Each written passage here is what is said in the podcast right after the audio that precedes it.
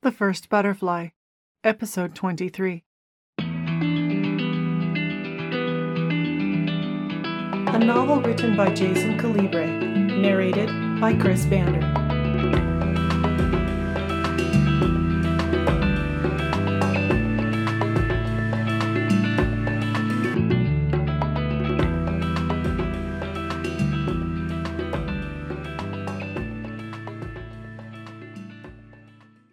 Chapter 22 As Keith stepped out of his car in the late afternoon, he spotted Gina stomping out of the duplex with her knapsack slung over one shoulder and sleeping bag in hand.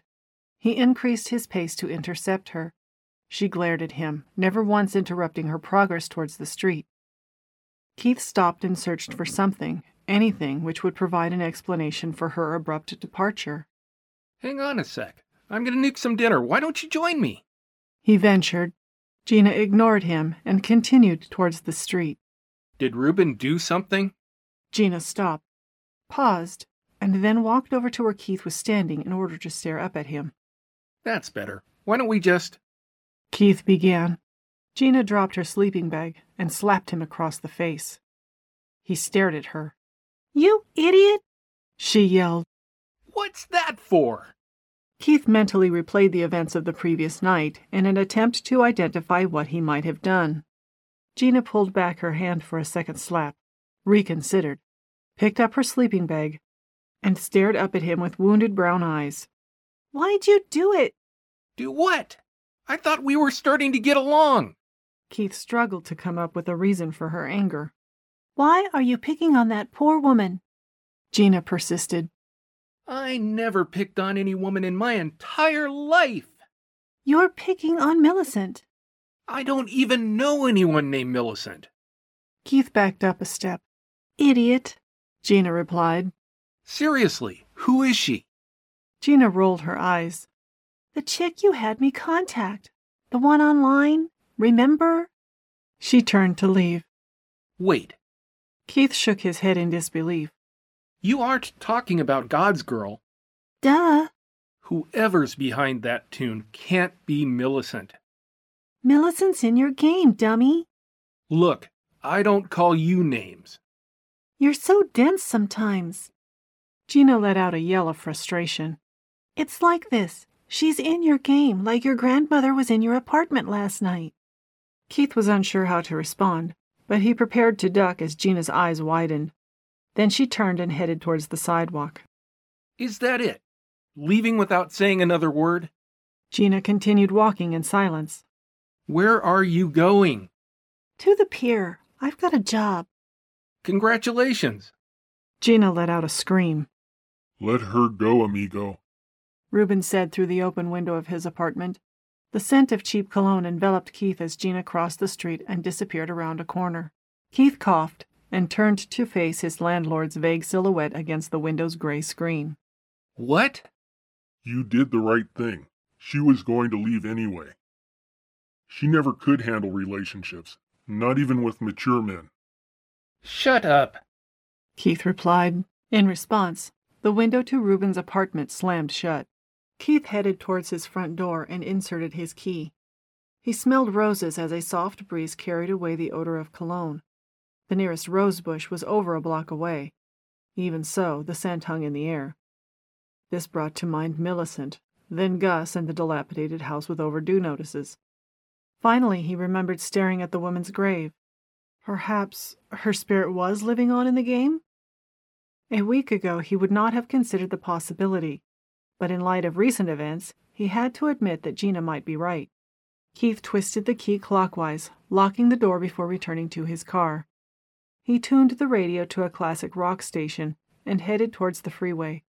Long drives always cleared his head, and he needed that.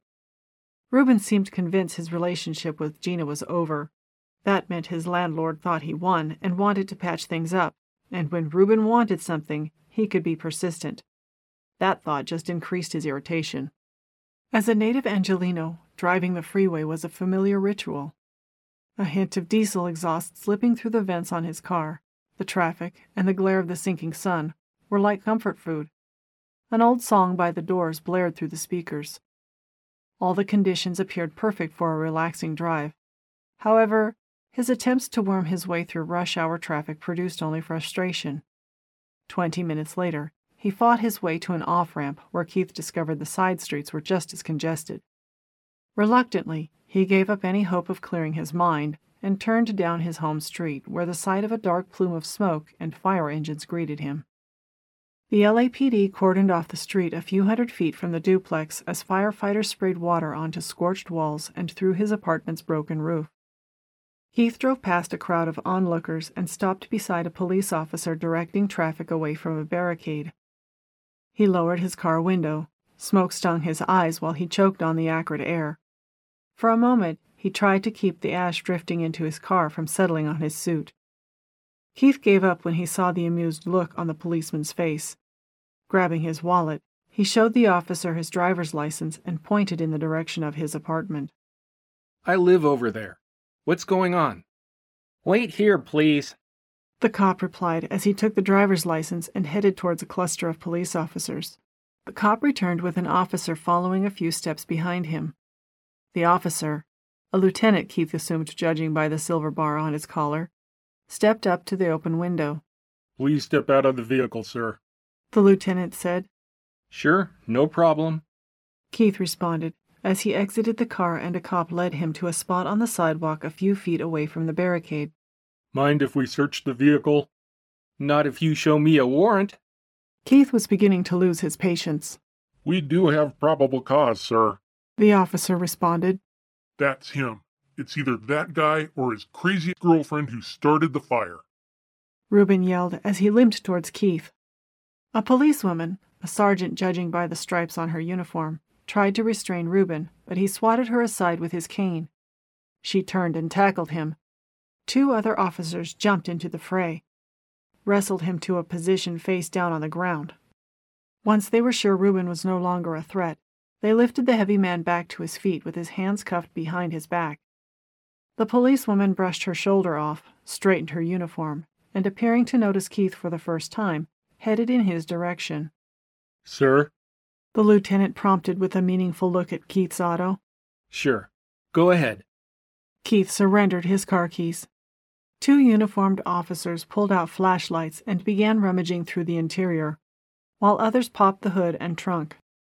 The officer that tackled Reuben approached Keith and held out her hand. Don't I know you? I think we met during an investigation downtown.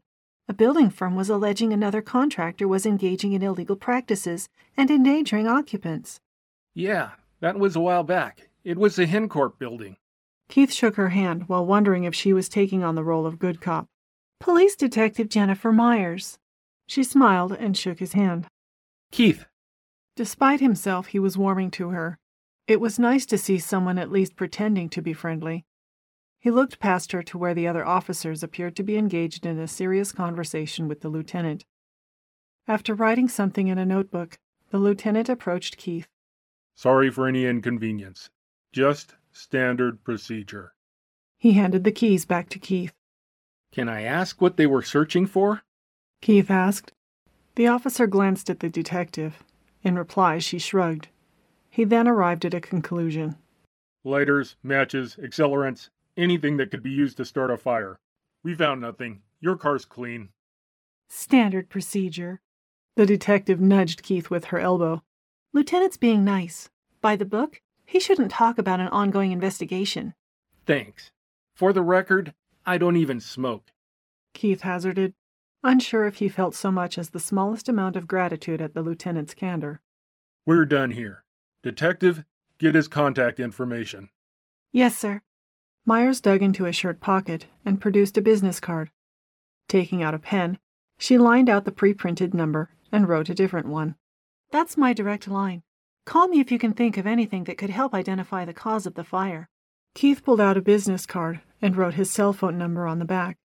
The detective took the card and examined it. You're no longer working for LA? No, I'm doing online investigations for a private company now. Transworlds Networking? I work for their software engineering division. Good to know. I might call on you. Things are getting more and more high tech. Knowing someone in online investigations might come in handy. Sure, call any time. She handed him another card with a guilty look. It's for a shelter if you need it. You can stay the night if you have nowhere else to go. Thanks, but I'll manage. I can always crash at a hotel for a couple of days while finding someplace more permanent. The duplex is now the scene of an arson investigation. You'll need to wait at least 24 hours before you can enter the site. She added in a tone that conveyed she was doing him a favor. Thanks. Can I leave now? Give me a call when you find out where you'll be staying. And don't leave town, at least not in the immediate future. Okay. Keith said. You have any questions? I was just wondering about him. What's going to happen? Keith pointed over to where Reuben was sitting dejectedly on the curb with his hands cuffed behind his back. I'm going to charge him with assaulting a police officer. She replied all business. You might want to reconsider. Keith said, although, as he continued talking, he wondered why he bothered. He's had a tough week. You realize he accused you of setting that fire? Yeah, but he's wrong, and he'll get over it. Maybe we'll patch things up. I'll consider it, she replied. Then I'll let you get back to work. Nice seeing you again. I wish it was under better circumstances. Keith said, falling back on platitudes. Yeah, me too. The detective waved over her shoulder as she rejoined the other officers. Keith coughed, choking on the smoke while looking past her to the destroyed duplex, and realized he felt nothing. He had become psychologically numb. Perhaps he was experiencing shock? Not only had Gina left, but fire destroyed the few personal items he possessed. Reuben, a stable friend he relied on in the past, wrongly accused him of arson. He was mentally exhausted and unable to respond with either outrage or sadness. While driving away, a thousand questions swirled in Keith's head. Chief among them were who started the fire, which hotels had decent rooms, and whom he could contact regarding his renter's insurance. It was obvious that trying to discuss such issues with his regular insurance representative, Reuben, would be futile.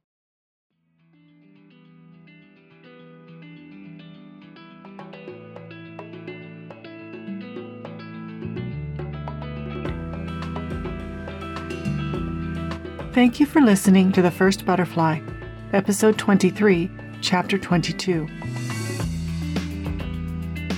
This episode was written and produced by Jason Calibre, featuring the voice talents of Chris Bander and Jay Cal. Cover art for the podcast and ebook provided by Nancy Aphrodite. Theme music, Sun Still Rises, provided by Wander Beats. Please visit our website, thefirstbutterfly.com for a complete list of attributions, links, and other information concerning this Podiobook. You can help support this podcast by rating and reviewing us on iTunes. As always, we wish you all the best and look forward to sharing our next episode with you. Until then, have a wonderful week